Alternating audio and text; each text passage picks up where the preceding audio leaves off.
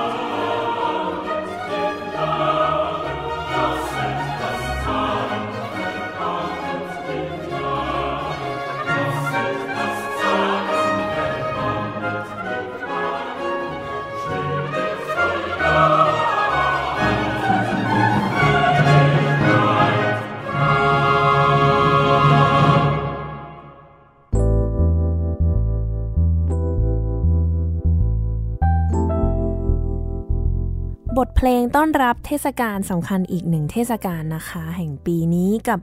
Christmas Oratorio ซึ่งประพันธ์โดยคีตกวีชาวเยอรมันผู้โด่งดังโยฮันเซบาสเตียนบาคเพลงนี้ถูกประพันธ์เสร็จสิ้นในปี 1734 เป็นอีกหนึ่งบทเพลงที่ถูกแสดงเยอะมากที่สุดเพลงหนึ่งของปีเลยก็ว่าได้นะคะ อย่างเช่นในประเทศเยอรมนี ทุกโบสถ์เนี่ยจะต้องมีการแสดงเพลงนี้ในช่วงเดือนธันวาคม อย่างน้อยโบสถ์ละหนึ่งครั้ง นึกภาพว่า ในประเทศเยอรมนีนี่น่าจะมีโบสถ์สัก เอ ไม่น่าจะนับไหวสมัยที่มุกไปอยู่เนี่ยเมืองของมุกเองนี่น่าจะมีไม่ต่ำกว่า 20 โบสถ์ได้นะคะ แล้วก็นักดนตรีเนี่ยก็ไม่ใช่ว่าจะมีเยอะมากมายแน่นอน นักดนตรีท่านหนึ่งก็เลยต้องเล่นเพลงนี้เนี่ยซ้ำกันในปีหนึ่งเนี่ยหลายรอบมาก จนนักดนตรีเองก็มุกก็สงสัยค่ะเพราะว่ามุกเคยมีโอกาสได้ไปเล่น แล้วก็อู้ทำไมนักดนตรีร้องกันได้ด้วย ไม่ใช่แค่นักร้องที่ร้องเพลงนี้เขาก็บอกว่าโหปีหนึ่งเนี่ยเขาเล่นไม่รู้กี่รอบตะกี่รอบ แล้วทั้งชีวิตเขาเนี่ยต้องเล่นมาทั้งหมดกี่ปี ใช่ไหมคะอย่างตัวมุกเองเนี่ยเคยเล่นมากที่สุดถึง 5 รอบภายใน 1 เดือนค่ะ แต่ยังร้องไม่ได้นะคะ เนื่องจากมันยากมาก อย่างที่เคยบอกว่าออราโทริโอเนี่ยมีลักษณะเป็นโอเปร่าเคยฟังกันแล้วในตอนของอาจารย์กิต The Voice นะคะ ที่พูดคุยถึงเรื่องของดนตรี ร้องประเภทต่างๆ ก็คือมีลักษณะเหมือนโอเปร่าเป็นเรื่องราวเลย แต่ว่าไม่มีการแสดงเป็นการยืนร้องเฉยๆค่ะ ซึ่งเรื่องนี้เนี่ยเป็นเรื่องที่เล่าตั้งแต่ช่วงวันที่ 25 ธันวาคม หรือว่าคือวันคริสต์มาส วันที่พระเยซูประสูตินะคะ ไปจนถึงวันที่ 6 มกราคม ซึ่งเป็นวันสุดท้ายของการเฉลิมฉลอง โดยจะแบ่งออกเป็นทั้งหมด 6 part เพลงเนี่ยค่ะ ความยาวนี่แบ่งออกเป็น 6 part ด้วยกัน มีความยาวทั้งสิ้นเกือบ 3 ชั่วโมงค่ะ ท่านผู้ฟังคะ เมื่อสักครู่ที่เราฟังกันไปเป็นแค่เสี้ยวหนึ่งของบทเพลงเท่านั้นเองนะคะ เพราะฉะนั้นถ้าท่านใดสนใจสามารถไปหาฟังได้นะคะ หาเวลาว่างๆฟังกันสนุกค่ะ แล้วก็ไพเราะมาก ๆ เลย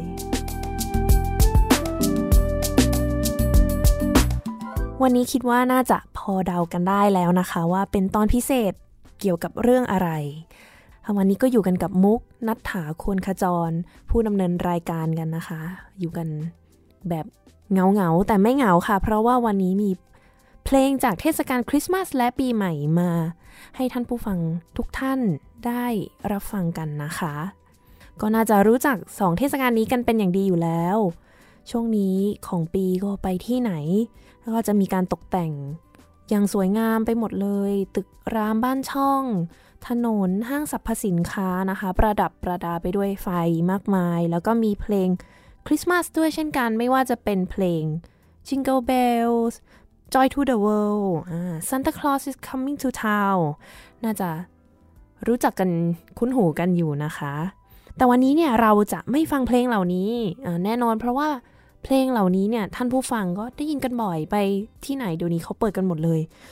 เรามาฟังเป็นเพลงคลาสสิกสำหรับเทศกาลคริสต์มาสกันบ้างดีกว่าค่ะ เพลงแรกนะคะได้ฟังกันไปแล้วใช่ไหม Christmas Oratorio เพลงประจำเทศกาลที่มีมาตั้งแต่ 200 กว่าปีที่แล้ว และยังถูกแสดงอย่างต่อเนื่องจนถึงปัจจุบัน เพลงเขาเจ๋งจริง ๆ เนาะ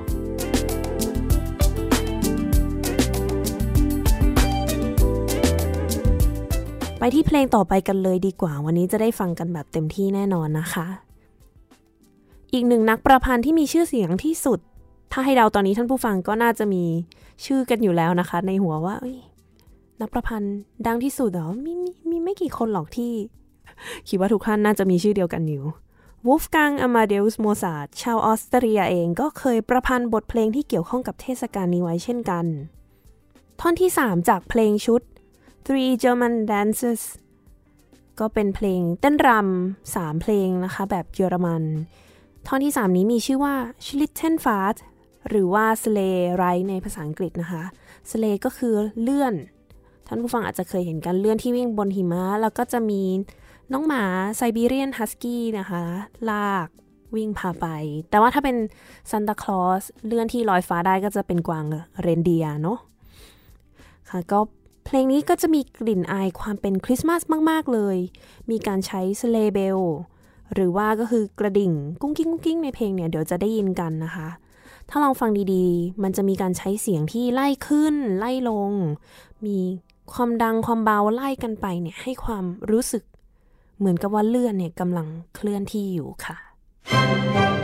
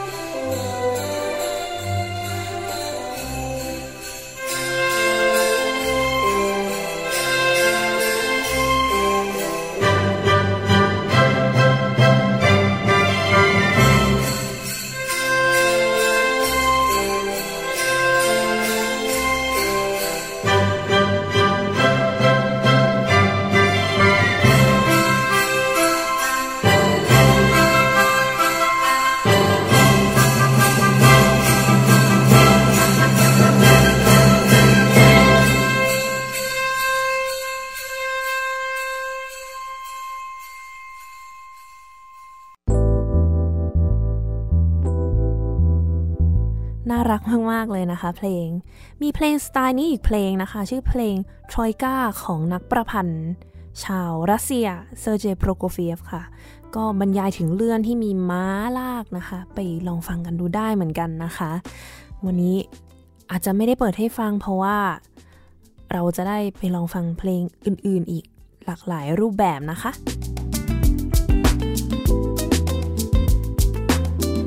ถ้าใครเคยฟังตอนพิเศษครั้งแรกไปเมื่อตอนวันฮาโลวีน ก็น่าจะคุ้นเคยกับนักประพันธ์ท่านนี้นะคะ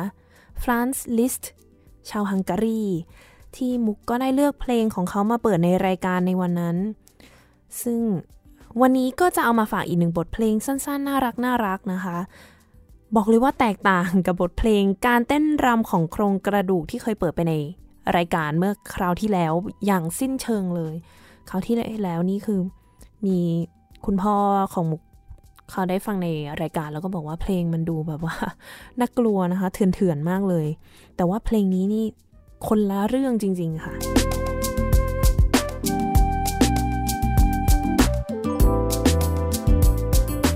สองท่อนสั้นๆ จากบทเพลงชุด The Christmas Tree Suite นะคะ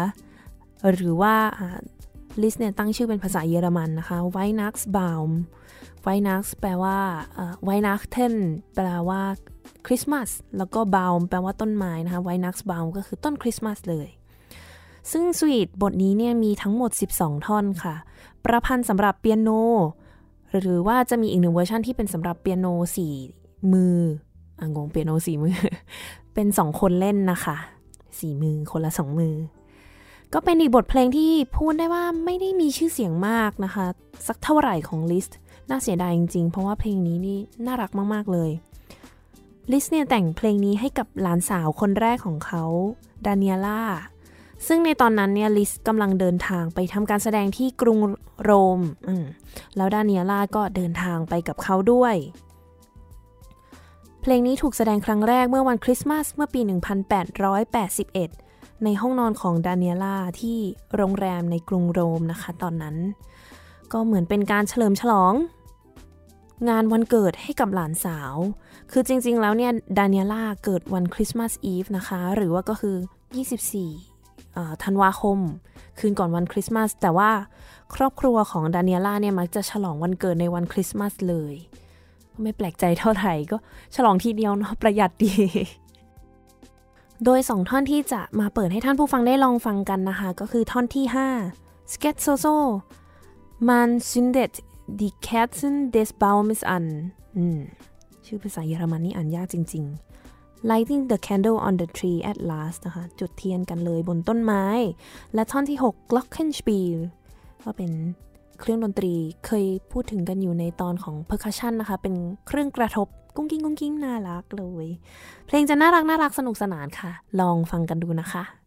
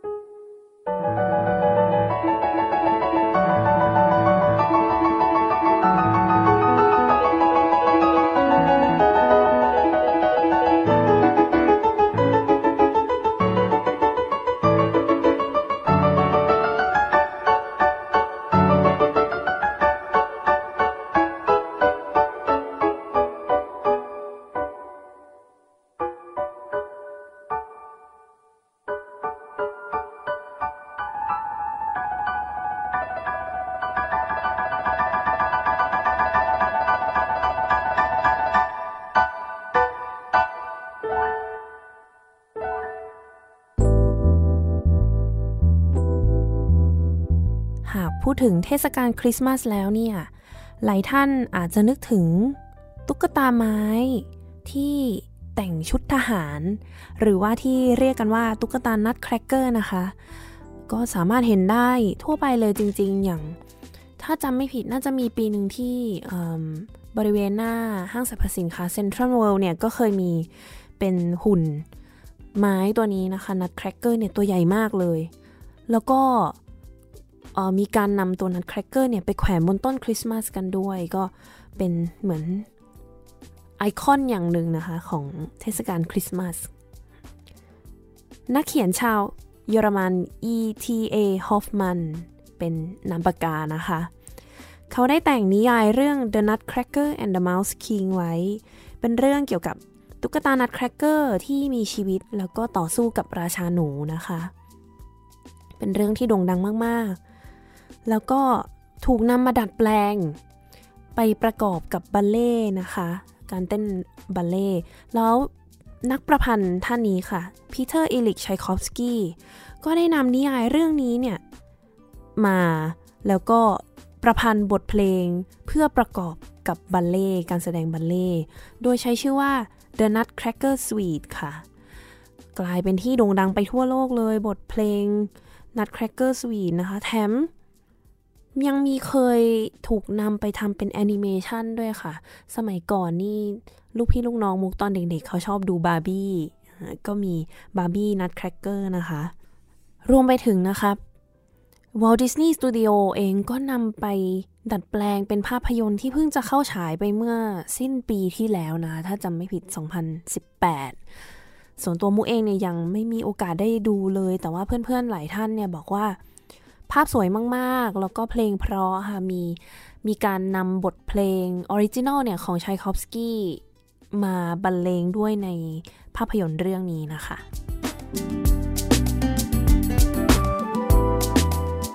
กลับมาที่ชัยคอฟสกี้กันก่อน อืม เมื่อกี้นี้หลุดกันไปไกล ท่อนที่จะเลือกมาเปิดให้ฟังนะคะ วันนี้เป็นท่อนที่มีชื่อเสียงที่สุดเลยของ uh, The Nutcracker Suite โดยท่อนนี้มีชื่อว่า Dance of the Sugar Plum ท่อนนี้เนี่ยจะมีการใช้เครื่องดนตรีที่ในสมัยนั้นเมื่อปี 1892 เนี่ย เป็นเครื่องดนตรีที่พิเศษมาก ๆ คนในรัสเซียไม่น่าจะมีใครเคยได้ใช้เครื่องดนตรีนี้หรือประพันธ์บทเพลงที่ใช้เครื่องดนตรีนี้มาก่อนชัยคอฟสกี้เลยนะคะ เครื่องดนตรีชนิดนี้มีชื่อว่าเซเลสตา ไม่ค่อยคุ้นหูกันเท่าไหร่เนาะชื่อนี้ เดี๋ยวลองไปฟังกันก่อนนะคะ แล้วกลับมาคุยกันเกี่ยวกับเครื่องดนตรีชนิดนี้มากขึ้น ลองฟังดูว่าเสียงของมันเนี่ยมีความพิเศษยังไงค่ะ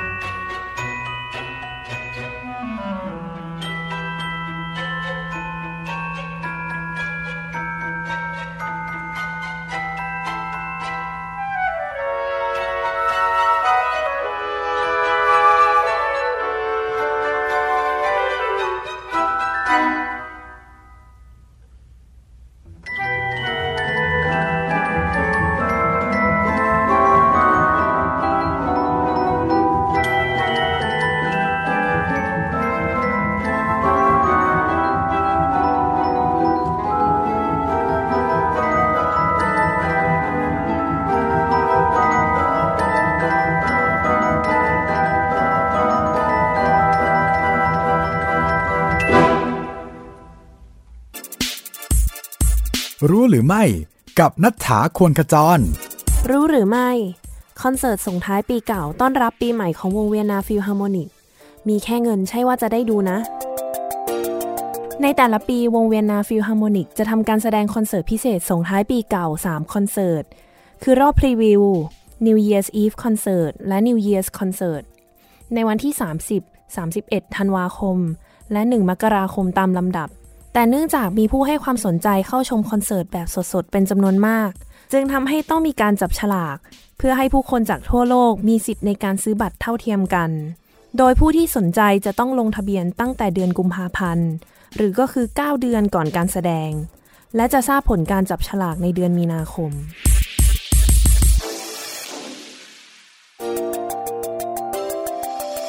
Gen C and Classical Music เป็นยังไงบ้างคะ น่าจะเคยได้ยินกันนะคะกับเสียงของเซเลสตาเนี่ย เพราะไหมคะ อาจจะคุ้นหูกันจากอีกหนึ่งเพลงยอดฮิตมาก ๆ เลย ถ้าท่านผู้ฟังมีโอกาสได้ชมภาพยนตร์เรื่อง Harry Potter นะคะ ตอนขึ้นเพลงเลยเนี่ย ก็จะใช้เครื่องดนตรีชนิดนี้เช่นกันเซเลสตาตึงตึงตึงตึงตึงตึงตึงอันนี้ก็เป็นเสียงเซเลสตาเหมือนกันนะคะ จะมีความ พิศวงนิดนึงเนาะพิเศษมาก ๆ เลย จะว่าเป็นเปียโนก็ไม่ใช่ จะว่าเป็นกล็อกเคนสปิลก็กึ่งกึ่งชัยคอฟสกี้เองก็เคยพูดไว้ว่ามันเหมือนเป็นเครื่องดนตรีที่มีเสียงอยู่ตรงกลางระหว่างเครื่องดนตรี 2 ชนิดนี้เลยนะคะเซเลสตาเนี่ยเป็นเครื่องดนตรีที่ถูกสร้างขึ้นเมื่อปี 1886 นะคะ มีลักษณะเหมือนกับเปียโน upright เปียโนที่ตั้งชิดกับกำแพงนะคะ ตัวเล็กๆ การเล่นก็จะเป็นแบบเดียวกันกับเปียโนเลยก็คือมีคีย์สีขาวสีดำแล้วก็นั่งเล่นกดแบบเดียวกันชัยคอฟสกี้เนี่ยไปค้นพบเครื่องดนตรีเซเลสตาที่กรุงปารีสเมื่อปี 1891 5 ปีหลังจากที่เครื่องเครื่องดนตรีชนิดนี้ถูกสร้างขึ้นชัยคอฟสกี้เนี่ยเขาก็ไปบอก publisher ของเขาผู้ที่ตีพิมพ์โน้ตให้เขาเนี่ยค่ะว่าให้สั่งเซเลสตามานะตัวหนึ่ง แล้วก็บอกเลยว่าต้องปิดเป็นความลับเท่านั้นนะ ห้ามให้ใครรู้เลยว่าเขาเนี่ยสั่งเซเลสตามาที่รัสเซีย เพราะเขาไม่ต้องการให้ใครในรัสเซียเนี่ย เอาความพิเศษเนี้ยไปโชว์ให้ท่านผู้ฟังให้ให้คนฟังเนี่ยได้ยินก่อนที่เขาจะใช้นะคะ ก็เลยถูกเปิดตัวครั้งแรกเนี่ย ในเพลง Dance of the Sugar Plum เนี่ยแหละ จริงๆ ก็มีในท่อนอื่นๆ ของ The Nut The Nutcracker Suite เหมือนกันนะคะ ที่ใช้เครื่องดนตรีเซเลสตาแต่ว่าท่อนนี้มันมีความโดดเด่นมากจริง ๆ อย่างที่ท่านผู้ฟังได้ฟังไปแล้วนะคะ ถ้าพูดถึงเครื่องดนตรีเซเลสตาเนี่ย คนก็จะนึกถึงบทเพลงเพลงนี้เพลงแรกเลย Dance of the Sugar Plum นะคะ เหมือนเป็นเพลงประจำของเครื่องดนตรีไปแล้วก็ว่าได้ โดยเซเลสตาเนี่ยมีที่มาจากคำว่า céleste คำว่า céleste ภาษาฝรั่งเศส คิดว่าน่าจะออกเสียงถูกนะคะ แปลว่า heaven หรือว่าสวงสวรรค์นั่นเอง ก็เป็นเสียงที่เหมือนกับเสียงสวรรค์จริง ๆ นะคะ เพราะมาก ๆ ฟังเพลง Dance of the Sugar Plum กันไปเรียบร้อยแล้ว มาลองฟังเพลง อีกแนวหนึ่งบ้างนะคะ ฟังสบาย ๆ บทเพลง v i n a x Music เมื่อสักครู่พูดไปแล้ว v i n a x v i n a x 10แปลว่าคริสต์มาส Musik ก็คือ music นั่นเอง เพราะฉะนั้นนี่คือเพลงคริสต์มาส music นะคะ ตรงตัวมาก ๆ เป็นบทเพลงที่ส่วนตัวมุกแล้วชอบมาก ๆ เลย เพราะว่าเพลงนี้เนี่ย ประพันธ์โดยนักประพันธ์ที่มีชื่อว่าอาโนเชิร์นแบก ชาวออสเตรียนอเมริกัน ที่ถ้าใครได้ฟังตอนที่ 31 เกี่ยวกับดนตรีในยุคศตวรรษที่ 20 ก็จะได้ยินชื่อของนักประพันธ์ท่านนี้นะคะ ว่าเป็นผู้ที่ฉีกกฎการแต่งเพลงแบบเดิมๆไปอย่างสิ้นเชิงเลย อธิบายแบบเข้าใจง่ายที่สุดเลยก็คือเป็นคนที่แต่งเพลงได้ฟังเข้าใจยากมากเลยค่ะ เพลงมันจะโหวุ่นวายซับซ้อน ฟังไม่ค่อยรู้เรื่องเท่าไหร่นะคะ ก็ขนาดนักดนตรีคลาสสิกเองเนี่ยก็ยังรู้สึกว่าโอ้ยากนะ แบบหลอนๆนะคะ แต่สิ่งที่น่าแปลกใจคือบทเพลงคริสต์มาส music เพลงนี้เนี่ยไม่ได้ใช้ระบบใหม่ของเขาเลยค่ะ แต่ว่ายังคงความเป็นคลาสสิกแบบดั้งเดิมอยู่ อีกประเด็นที่น่าสนใจคือ การที่ครอบครัวของเชินแบร์กเนี่ยเป็นชาวยิวค่ะ ปกติเขาก็ไม่น่าจะฉลองคริสต์มาสกันเนาะ เพราะชาวยิวเขาก็ไม่ได้นับถืออพระเยซู แต่ว่า ครอบครัวเชิญแบกเนี่ย เขาชอบเทศกาลนี้กันมากค่ะ เพราะว่าเป็นช่วงวันหยุดที่ทำให้เขาได้ใช้เวลาเฉลิมฉลองด้วยกันในครอบครัว ก็คงจะเหมือนกับคนไทย ที่ส่วนใหญ่จะนับถือศาสนาพุทธแต่ว่าเราก็ฉลองคริสต์มาสกันนะคะ ก็เป็นเทศกาลแห่งความสุขจริง ๆ เพลงนี้เนี่ยเชินแบร์กประพันธ์สำหรับเครื่องดนตรี 5 ชิ้นนะคะ คือไวโอลิน 2 ตัว เชลโล ฮาร์โมเนียม และเปียโน ซึ่งคนก็เดากันว่าเขาเนี่ยน่าจะแต่งให้เล่นกันเองในครอบครัวในตระกูลของเขานะคะ ในวันคริสต์มาสเลย เดี๋ยวเราลองฟังกันดูอ่าเพลงนี้เนี่ยจะมีทำนองคุ้นหูเพลงหนึ่งซ่อนอยู่ด้วย ท่านผู้ฟังลองหากันดูนะคะว่ามันคือเพลงอะไรค่ะ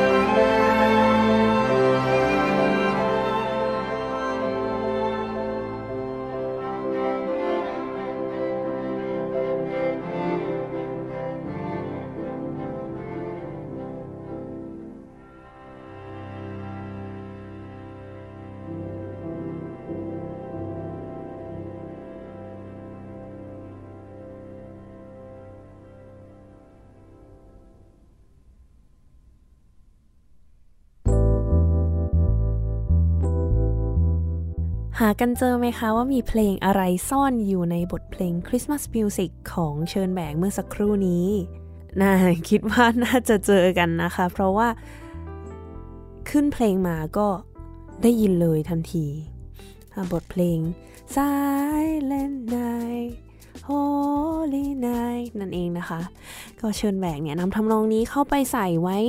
ในบทเพลงนำไปพลิก เมโลดี้เนี่ยพลิกกลับไปกลับมามีเพิ่มมีสอดแทรกตรงนั้นตรงนี้ตลอดทั้งเพลงเลยนะคะ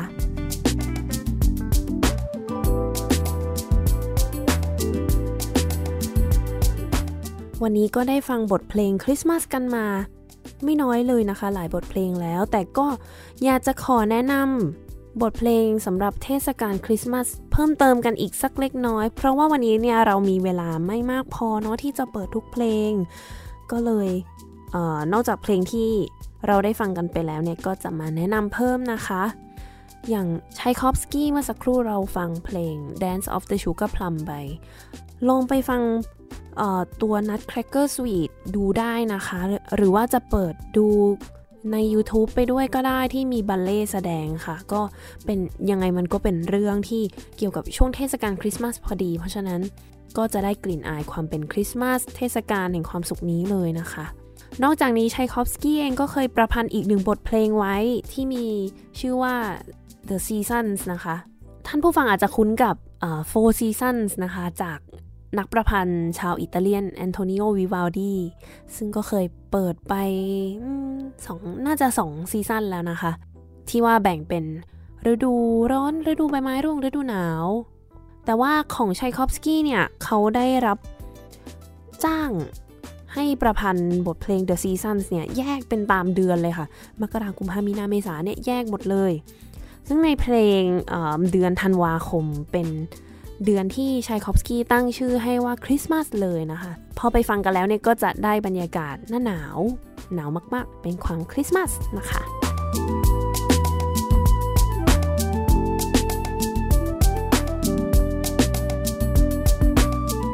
นอกจากนี้ก็ยังมีบทเพลง จากนักประพันธ์อีกมากมายไม่ว่าจะเป็นจากเอลกานะคะ A Christmas Greeting เพลงนี้เพราะมากเลยเบนจามินบริเทนค่ะ A Ceremony of Carols ก็เป็นเพลงร้องเหมือนกัน Handel Messiah Corelli Christmas Concerto Rimsky Koskov Christmas Eve Suite ผู้ลอง Four Motets for Christmas Time โมเทตนี่ก็คือเป็นลักษณะของเพลงร้องนะคะ เพลงนี้นี่ไปลองฟังกันดูได้ เพราะว่าจะเป็นเพลงลักษณะอะคาเปล่าก็คือไม่มีดนตรีประกอบเป็นเสียงร้องอย่างเดียวเลยมีอีกหนึ่งบทเพลง Von Williams Fantasia on uh, of Green Sleeves นะคะ Green Sleeves น่าจะเคยได้ยินกันอยู่แล้ว เป็นบทเพลงพื้นบ้านของทางอังกฤษ แล้วก็ถูกนำไปใส่เป็นเพลงเนื้อเพลงเป็นเพลงคริสต์มาสนะคะ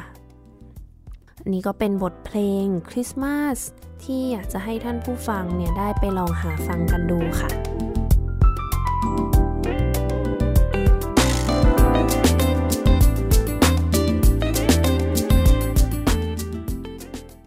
มาถึงช่วงท้ายของวันนี้แล้วนะคะ ก็อยากจะพาท่านผู้ฟังทุกท่านให้ไปลองสัมผัสกับบรรยากาศ เฉลิมฉลองวันปีใหม่แบบ สไตล์ชาวเวียนนากันดูนะคะ ตั้งแต่ปี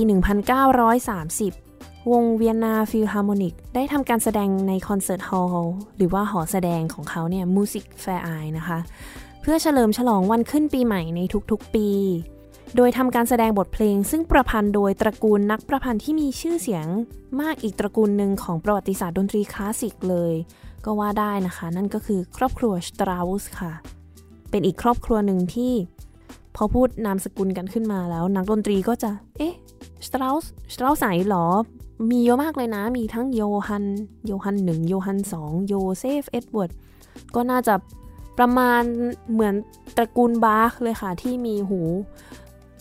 แบบครอบครัวใหญ่มาก เป็นครอบครัวนักดนตรีกันทั้งนั้นเลยสตราสเองก็เป็นเหมือนกับความภาคภูมิใจของชาวเวียนนาเลยนะคะ โดยสตราสคนที่ดังๆก็คือโยฮันสตราสจูเนียและซีเนียก็คือคนลูกกับคนพ่อนะคะ เราจะมาลองฟังบทเพลงของสตราสกันเพื่อจะได้รับบรรยากาศเหมือนกับนั่งฟังอยู่ใน Musikverein ที่เวียนนานะคะ โดยเพลงแรกที่จะเปิดจะขอเปิดเป็นเพลงของโยฮันสตราสคนลูกให้ฟังก่อน คนลูกเนี่ย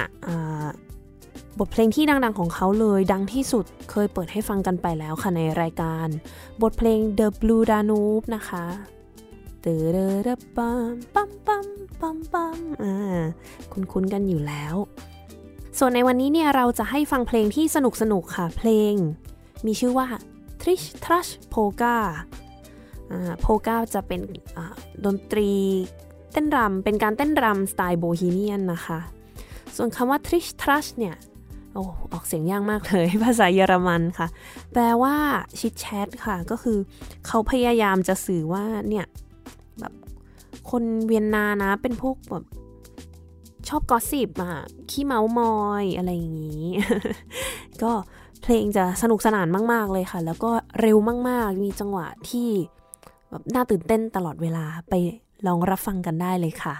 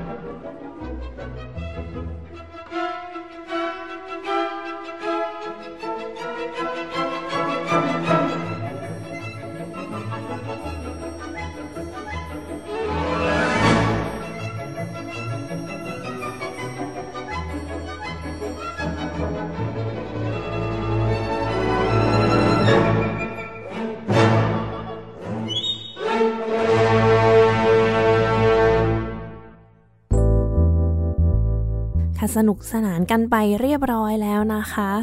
มาถึงช่วงสุดท้ายของจริงแล้วค่ะวันนี้ วันนี้จะมีเพลงส่งท้าย คือบทเพลง l a d e s k y March โดยโยฮันสตราสคนพ่อนะคะ เป็นเพลงที่ใช้แสดงเป็นเพลงปิดท้ายเป็นเพลงแถม encore เนี่ย ของ New Year Concert วงเวียนนาฟิลฮาร์โมนิกในทุกๆปีนะคะ อันนี้ก็จะเป็น เป็นเวอร์ชั่นที่แสดงสดมาให้ได้ฟังกัน ก็จะได้ยินเสียงปรบมือของท่านผู้ฟังไปพร้อมๆ กับเพลงเลย ถ้าท่านผู้ฟังมีโอกาสเนี่ยลองเปิดใน YouTube ดูได้ค่ะก็ conductor หรือว่าวาทยากรเนี่ยก็จะให้ผู้ฟังในคอนเสิร์ตฮอลเนี่ยมีส่วนร่วมกับบทเพลงสนุกไปด้วยกัน ก็จะหันไป conduct ให้ปรบมือนะ ตรงนี้ปรบดังๆ เสร็จแล้วอ๋อตรงนี้เบาลง อ่าตรงนี้หยุดก่อนหยุดก่อนเดี๋ยวให้วงเล่นอะตรงนี้กลับมาอีกรอบนึง ตรงนี้ดังขึ้นอีกประมาณนี้เลย แต่ถ้าท่านผู้ฟังท่านไหนเนี่ยอยากจะร่วมสนุกและมีบรรยากาศแบบนี้เนี่ยที่ไทยเราก็มีนะคะค่ะเทศกาลดนตรีในสวนเนี่ยไม่แน่ใจว่าท่านผู้ฟังเคยได้ยินกันไหม วง Royal Bangkok Symphony Orchestra เนี่ยจะจัดเทศกาลดนตรีในสวนทุกๆวันอาทิตย์นะคะ เวลา 17 นาฬิกา 30 นาที5โมงครึ่ง ตั้งแต่ตอนนี้เป็นต้นไปเลยจริงๆ เริ่มตั้งแต่เมื่อวันที่ 15 ธันวาแล้วนะคะ ก็จะจัดไปจนถึงเดือนกุมภาพันธ์ค่ะ เหลืออีกอถ้าหลังจากรายการออกอากาศก็จะเหลืออีก 6 ครั้งนะคะ ลองหาข้อมูลกันได้เพิ่มเติมในเว็บไซต์ใน Facebook Page ของ Royal Bangkok Symphony Orchestra นะคะ ก็จะจัดที่อุทยาน 100 ปี จุฬาลงกรณ์มหาวิทยาลัย อยู่แถวแถวสามย่าน ถนนบรรทัดทองแถวๆนั้นนะคะ สถานที่สวยมาก บรรยากาศดีมาก ๆ เลย จะเป็นลักษณะของ วงดนตรีเล่นอยู่นะคะ ข้างล่างแล้วก็จะเป็นทางลาดขึ้นหญ้าอย่างดี ก็ไปฟังดนตรี เพราะๆในบรรยากาศดีๆ แถมที่สำคัญที่สุดเลยค่ะคือฟรีนะคะ ดนตรีฟรีค่ะ ก็ไปรับฟังดนตรีแล้วก็ปิกนิกทานขนมผ่อนคลายกันได้ แล้วก็จะได้สนุกกับบทเพลง r a d i s k y March อย่างนี้แน่นอนค่ะ ก่อนที่เราจะร่ำลากันในวันนี้นะคะ ก็อยากจะขอถือโอกาสนี้ อวยพรให้ท่านผู้ฟังทุกท่านมีความสุขกับเทศกาลส่งท้ายปีเก่าต้อนรับปีใหม่ ขอให้ปี 2563 ปี 2020 เป็นปีที่ดีของทุกๆทท่านนะคะสำหรับวันนี้เวลาก็หมดลงแล้ว ดิฉันนัทถาคุณขจรขอลาไปก่อน สวัสดีปีใหม่ค่ะ